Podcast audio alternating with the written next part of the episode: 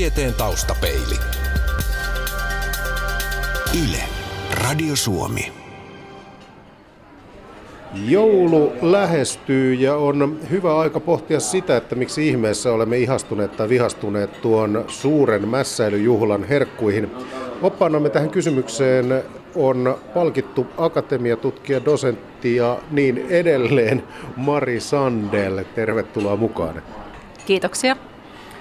Äkkiä ajatellen on aika samantekevää toisaalta, että, että miltä ruoka maistuu, kunhan se ei ole myrkyllistä ja että se ruoka tuottaa riittävästi energiaa ja muita aineita, mitä ihminen elääkseen tarvitsee. Mutta todellisuus on täysin toinen. Itse asiassa millä kaikilla aisteilla ihminen tähän ruokaan tutustuu? Ruoka ja ravinto, nehän tarjoaa meille valtavasti erilaisia vaihtoehtoja käyttää ihan kaikkia viittä aistia. Ja itse asiassa me ihmisenä hyvin eri lailla käytetäänkin näitä. Eli siellä on paljon niin sanottuja ärsykkeitä hajuaistille, joihin me nenällämme reagoidaan.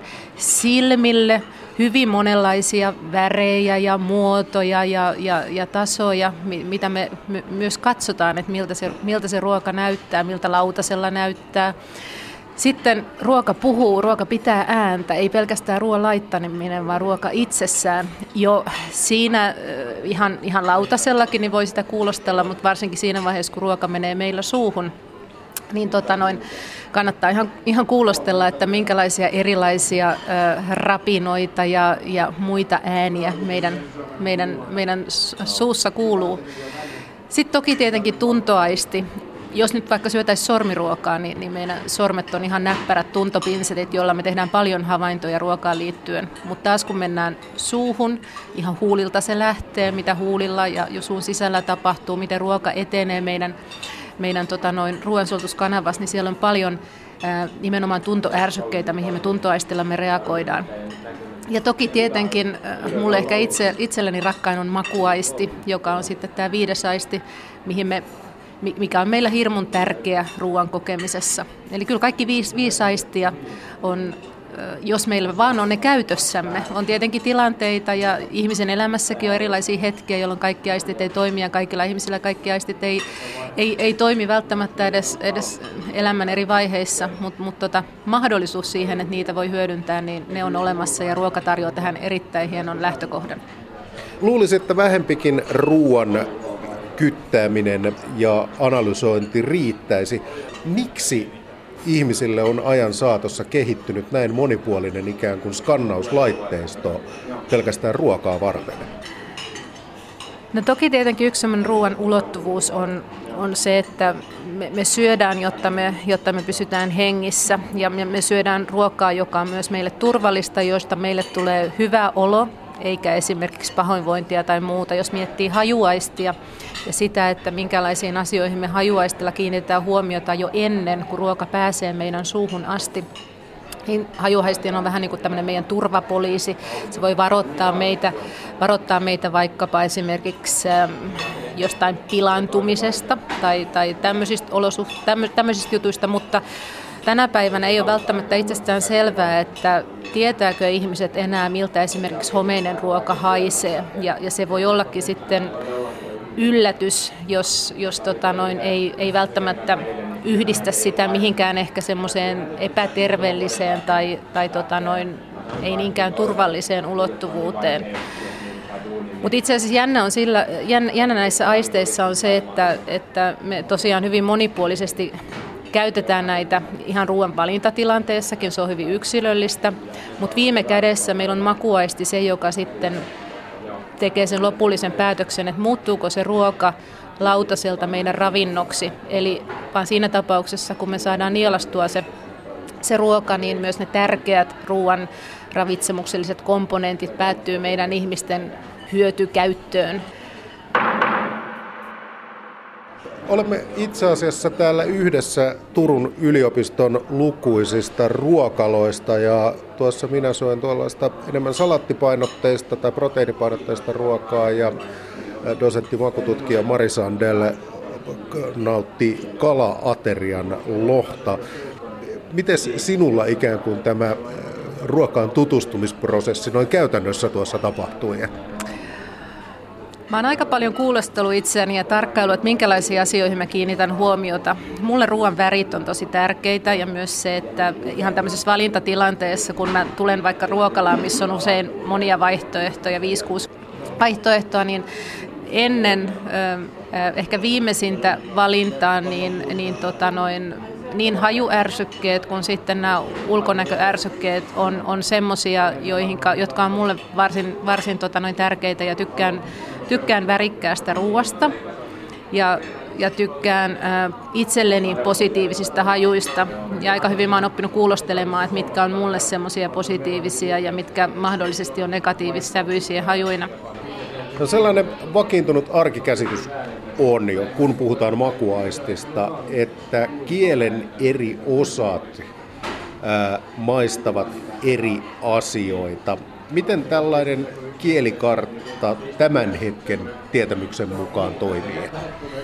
Se on totta, että perinteinen käsitys ihan oppikirjoissakin on ollut, ollut sellainen, että meidän suu on, tai meidän kieli on, on kartta, joka maistaa erilaisia makuja. Mehän siis maistetaan makeaa, hapanta, suolasta, karvasta ja umamia. Mutta tuota noin, semmoista perinteistä kielikarttaa, siitä käsitteestä ollaan, ollaan nyt irtauduttu, ainakin me ammattipiireissä äh, ollaan nyt ruvettu ajattelemaan sillä lailla, että nämä kielen eri osat on eri lailla herkistyneitä, mutta koko kielellä me pystytään, pystytään maistamaan ja, ja tota noin, maistamaan kaikkia makuja. Siellä on niitä maistamiseen tarvittavia reseptoreja, jotka sitten aktivoituu, aktivoituu eri lailla. Eli kielikarttoja semmoisessa perinteisessä ajattelutavassa, niin niitä ei enää ole olemassa. Ihminen maistaa, kuten mainitsit, viittä eri makua ja suolainen, karvas, makea ja hapan ovat näitä vanhastaan tuttuja, mutta sitten mukaan on lisätty viime, tai sitten min voisi sanoa, umami. Mille umami maistuu? Umamihan on sillä jännä, jännä maku. Se tosiaan, se on oikeastaan alun perin tullut tuolta japanilaisesta keittiöstä ja siellä on melkein sata vuotta pidetty umamia ihan luonnostaan tämmöisenä yhtenä makuominaisuutena, mihinkä me ihmisinä reagoidaan. kaksituhattaluvun alkupuolella Euroopassa ja, ja tota noin, länsimaissakin on hyväksytty, että et meillä on tarvittava reseptorimekanismi sille, miten me umamia, umamia sitten maistetaan. Mulle tulee, jos mulle tulee aistilabran ihminen, joka ei ole koskaan maistanut umamia, niin mä aika helposti tarjoan, yksi, yksi vaihtoehto, mitä voisi tarjota, niin on puhdas natriumglutamaatti, joka on veteen sekoitettu. No se nyt ei sinänsä välttämättä vielä kerro siitä, miltä se maistuu, mutta se miten ihmiset sitä kuvailee, niin, niin monelle siitä tulee mieleen tämmöinen ö, lihaliemi, oikein siis niin kuin, tavallaan kokoon keitetty lihaliemi. Tai sitten, jos ihminen ei ole koskaan syönyt lihaa tai ei ole syönyt vaikka lihaa pitkään aikaan, niin aika helposti ö, aikuiset kuvailee sitä vaikkapa herkkusienimäisenä, tai, tai semmoinen, että tulee niin kuin jollain lailla sieni mieleen. Ne on ehkä semmoisia tyypillisiä kuvauksia. Natriumglutamaatti ei umamin kannalta ole paras mahdollinen, koska se natrium tuo siihen myös suolanmakua. Mutta että jos ajattelee, että, että se on semmoinen lihaisa, lihamainen, ö, sienimäinen, niin nämä on semmoisia aika tyypillisiä kuvailuja, miten me sitä umamia sitten muutetaan, muutetaan sellaiseksi arkipäivän sanastoksi. Onko tämä joulun suuri herkku, eli porsaan takapuoli, niin onko se umaaminen makuelämys? No umami on siellä hyvin tärkeässä roolissa kyllä, mutta ruoka harvoin on pelkästään yhtä makua. Ja siitä tulee oikeastaan se ihana, äh, niin kuin mä itse, it, itse niin kuin mulla on tämmöinen slogani päivittäiseen, päivittäiseen arkeen, että ruoka on sellainen päivän kokonaisvaltainen piriste. Niin tota noin, siellä possun lihassakin, riippuen siitä, miten sä olet sen kypsentänyt ja, ja minkälaisia, minkälainen sinappihuntu sen possun yllä esimerkiksi on, jos, jos riippuen millainen käsittely siinä sitten on, miten kukin itse sen possunsa kokkaa, niin kyllähän siellä on, on myös muita makuja, mutta umami on sellainen, mikä sieltä kyllä niin kuin nousee. Me ei ehkä ajatella sitä niinkään nyt kotikeittiössä, että oo, onpas voimakas umami, mikä nyt tänään maistuu tässä possussa, mutta se on hirveän tärkeä osa sitä, sitä possun lihan äh, makuprofiilia, kyllä. Taustapeili. monella menee sekaisin, jos puhutaan näistä perusmausta, karvas ja hapan. Niin millä tavalla te tutkijat erotatte tai kuvailisitte, mikä näiden karvan ja happaman ero sitten on? Joo, tämä on hyvä kysymys, koska tämä on ollut minulle itsellenikin ehkä pienoinen yllätys, että miten aikuinen ihminen, joka tulee esimerkiksi meille aistilaboratorioon tai hän pääsee, pääsee meidän kanssa maistamaan tämmöisiä puhtaita makuja, niin miten moni sanoo hyvin, hyvin niin kuin eri tilanteissa, että, että olenpa koko ikäni kuvitellut, että tämä mitä minulle nyt annat on karvasta ja nyt sinä sanot, että tämä onkin oikeasti hapanta. Tätä voi kokeilla kotona niin, että, että tota noin, sitruunahappo on yksi hyvä esimerkki tai ihan sitruunamehukin. Mielellään sitten jopa vielä semmoinen ihan sitruunasta puristettu mehu, niin siinä, siinä selkeästikin on semmoista puhdasta hapantamakua, mutta ihan puhdas sitruunahappo hyvin mietona pitoisuutena, ei siis millään, missään nimessä ei saa lusikoida sitruunahappoa jauheena suuhun, vaan, vaan, vaan litraa vettä, ihan, ihan pienen pieni määrä sitruunahappoa, niin sillä saa sen semmoisen selkeän happaman tuntuman. Ja sitten vastaavasti kofeiini on, on tällainen karvasta kuvaava, mutta kofeiinissa on se jännä piirre, että, että tota noin, meillä on säännöllisesti myös ihmisiä aistilaboratoriossa, jotka kokee, että kofeiini ei maistu oikeastaan millekään muulle kuin vedelle, jolloin silloin täytyisi olla ehkä pikkusen sitten isompi satsi sitä kofeiinia, mutta mut kofeiini on tämmöinen tyypillinen karvasta kuvaava ja sitruunahappo sitten sitä hapanta kuvaava. Ne on ö, jänniä, niissä on myös pikkusen erilainen tuntuma, mutta tota noin, ky, kyllä ne niinku ihan, ihan toisistansa erottuu makuina, kun niitä puhtaina maistaa. Se, missä herättiin ihmisten erilaisiin makuaistimuksiin, oli tämä kyky aistia karvaita makuja. Miksi tämä karvaus on, tuntuu olevan ihmisen makuaistissa niin kovasti vaihteleva yksilöstä toiseen?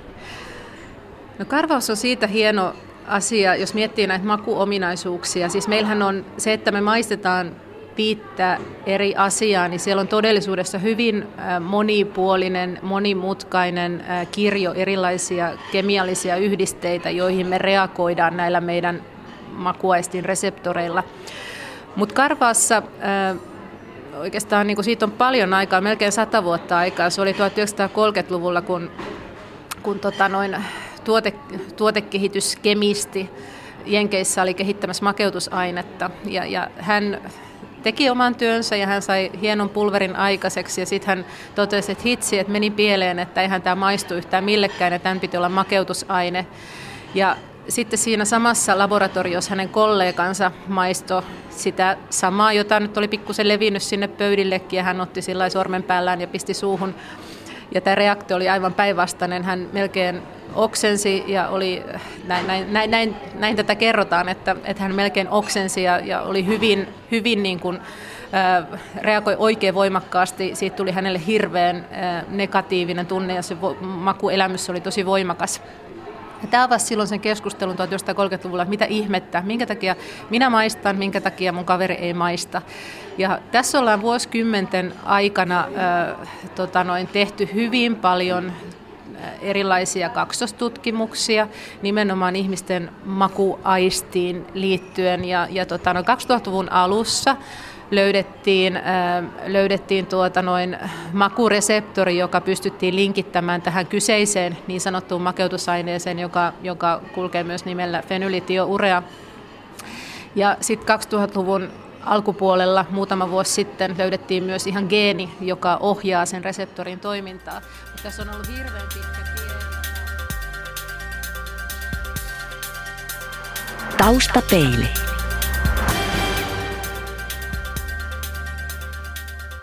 No, mitä suomalainen tutkimus, jota sinäkin makututkija Mari Sandell olet tekemässä, niin on saanut selville siitä, että minkälaisia maistajia me suomalaiset ihmiset olemme?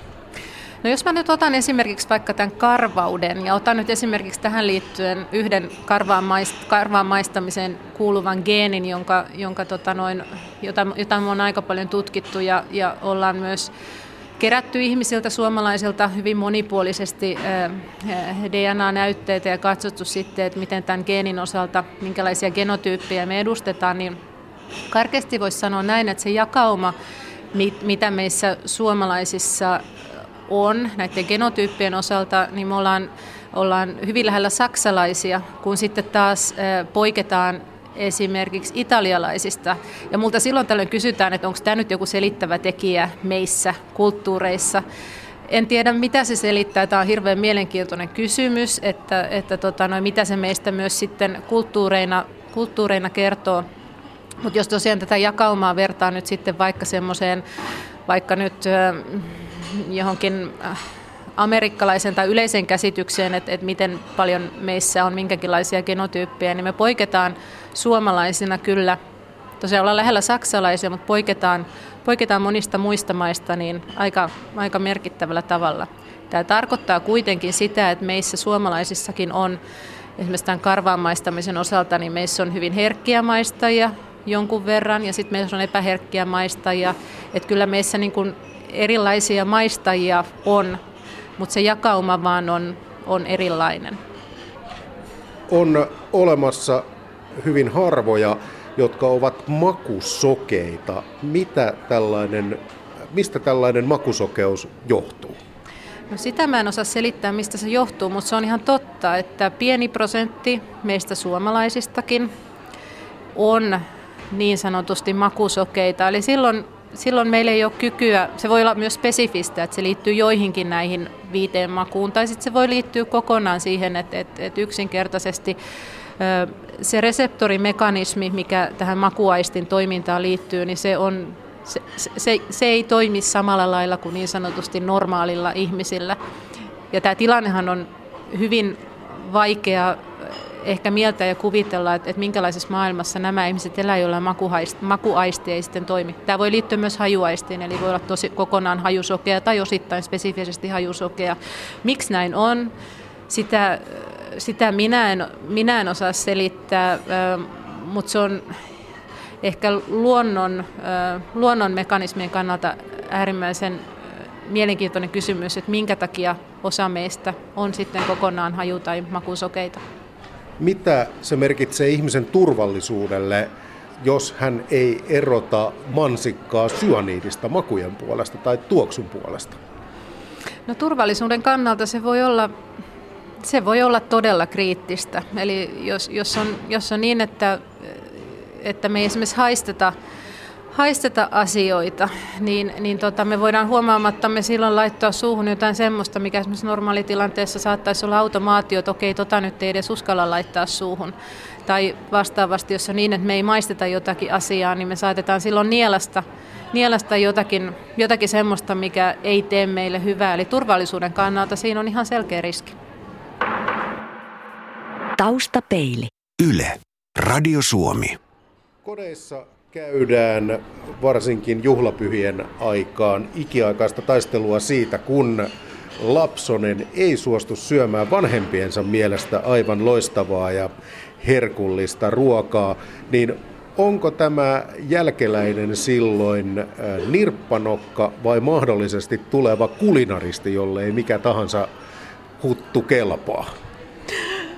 No, mahdollisesti varmaan voi olla ihan molempia. Mutta se, että lapset ei ole samanlaisia aistioina kuin heidän vanhempansa on, niin tämä on ihan semmoinen, mikä vanhempien pitäisi vaan hyväksyä, että tosiaan se on ihan mahdollista, että, että lapset on aistioina erilaisia.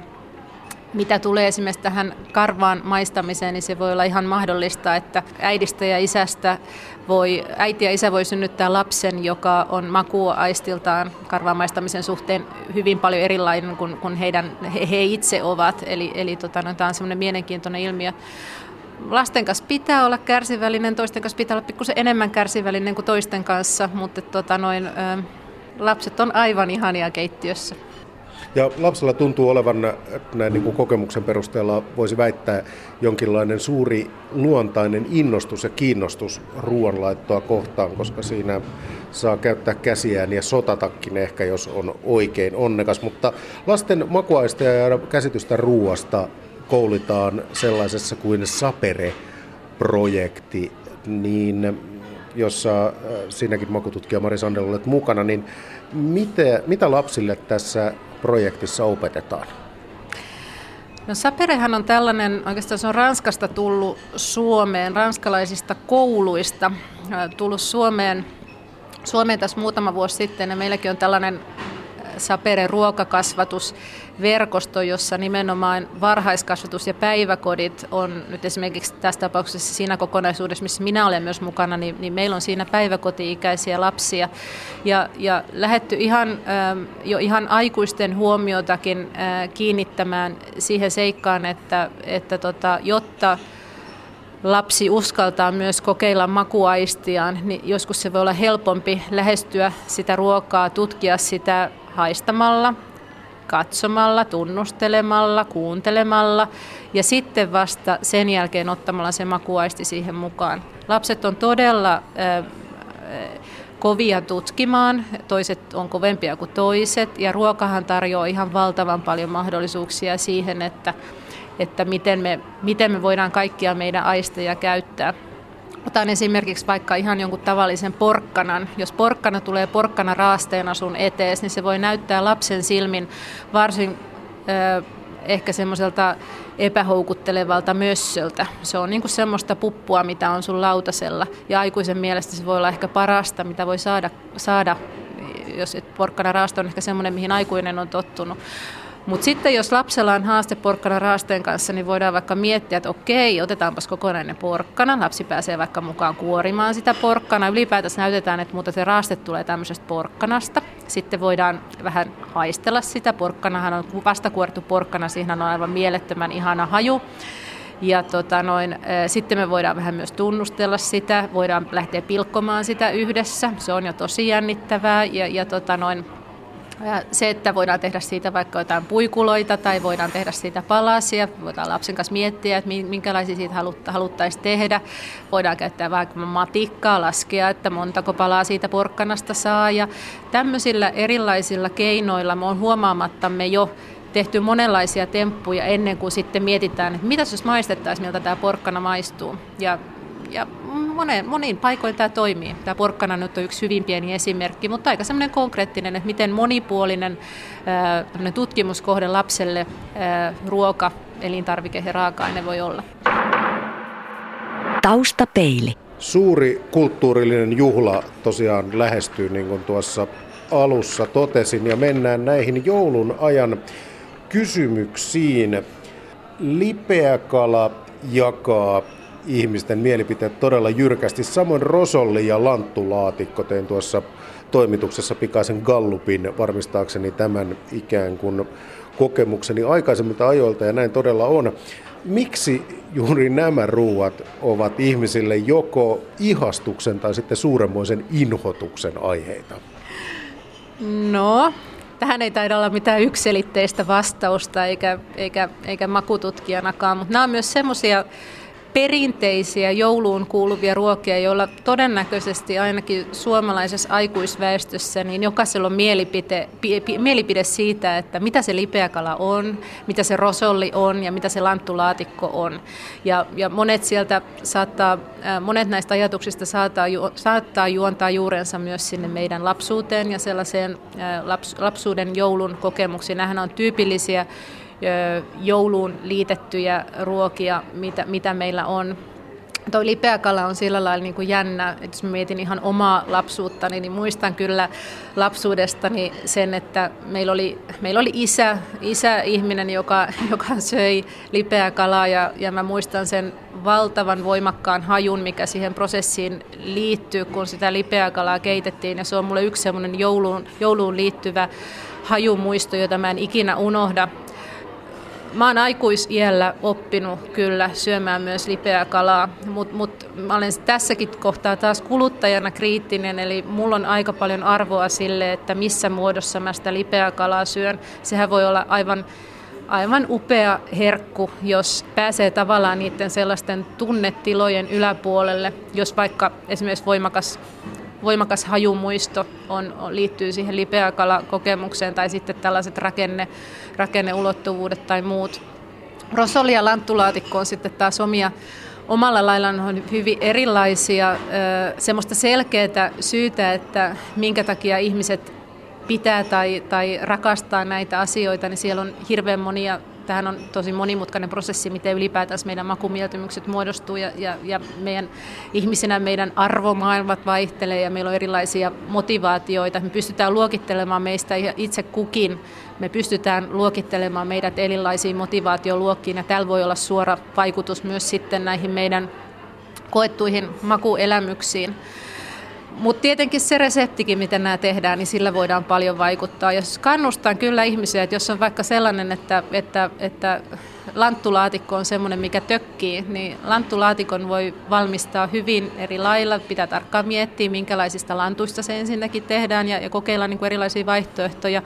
Mutta äh, resep- reseptejä muokkaamalla ja kokemalla, niin, niin tota noin, varmasti on mahdollisuus löytää myös semmoisia vaihtoehtoja, mitkä vois, mitä voisi ainakin sitten kokeilla ihan, ihan pienessä määrin, että miltä semmoinen lanttulaatikko tuntuisi. Tai sitten voi vaan myöntää, että tämä lanttuloora ei ole mun juttu. Miten ihminen voi terävöittää makuaistiaan tätä suurta mässäilyjuhlaa odottaessa ja huoltaa makuaistiaan tämän mässäilyjuhlan aikana? No niin, miten me voitaisiin huoltaa meidän makuaistia? Kun valmistaudutaan esimerkiksi vaikka siihen joulupöytään, jos, jos nyt mietitään sitä päivää, sitä, sitä päivää ja, ja jos on niin, että, että varsinainen jouluruoka syödään vaikka iltapäivällä tästä myöhemmin illalla, niin ehkä on hyvä pitää Pitää vaikka tämmöisiä, meillä on muutamia sääntöjä, esimerkiksi aistilaboratoriossa, mitä me valmistaudutaan tämmöisiin aistivaraisiin arviointeihin. Yritetään välttää, välttää tuota noin voimakasta kosmetiikkaa ennen sitä hetkeä, koska se voi olla semmoinen, mikä voi esimerkiksi turruttaa meidän hajuaistiin. Ja jos meidän hajuaisti on niin adaptoitunut, niin silloin se ei välttämättä ehkä nappaa ihan kaikkia niitä herkullisia, monipuolisia, uusia jouluun liittyviä hajuja, mitkä siinä joulupöydässä myös voisi olla.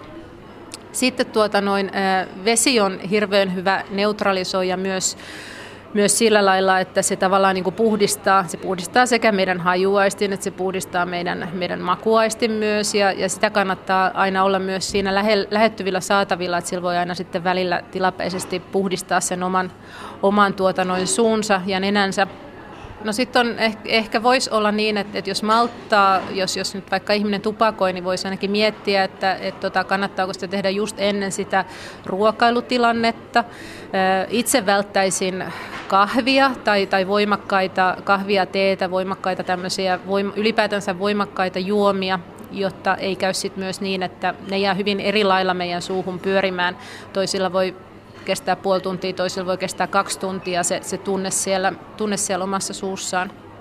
Iloinen mieli, semmoinen hyvä mieli, kannattaisi välttää flunssaa, jos se iskee ennen joulua, niin sitten se on jo niin kuin hyvin iso osa siitä kokonaisuudesta ja, ja nautinnon tilasta pois. Jos pystyisi, pystyisi olla semmoinen kiireetön hetki, ettei ole stressiä tai muuta tai ei ole rynnätty siihen pöytään, vaan sillä rauhassa saataisiin valmistautua, niin silloin meidän, meidän aistit myös henkisesti ovat rentoina ja, ja valmistautuneet semmoiseen suureen koitokseen, koska onhan se totta, että joulupöytä, vaikka vaik, riippuen nyt meidän keittiöissä on varmaan hyvin erilaisia joulupöytiä, mutta Mutta tuota, jos on hyvin montaa eri sorttia, niin silloin se aistilataus, mikä sitä loppuun kohden kuormittaa meidän aisteja, niin se on ihan mielettömän suuri. Eli valmistautuisin itse semmoisella aika rennolla fiiliksellä ja, ja tuota noin, jos mahdollista jouluaattona, niin ennen suurempaa stressiä, mutta se voi kyllä olla sitten vähän vaikeammin toteutettu, kun minä tässä nyt vaan esitän, että kannattaisi tehdä.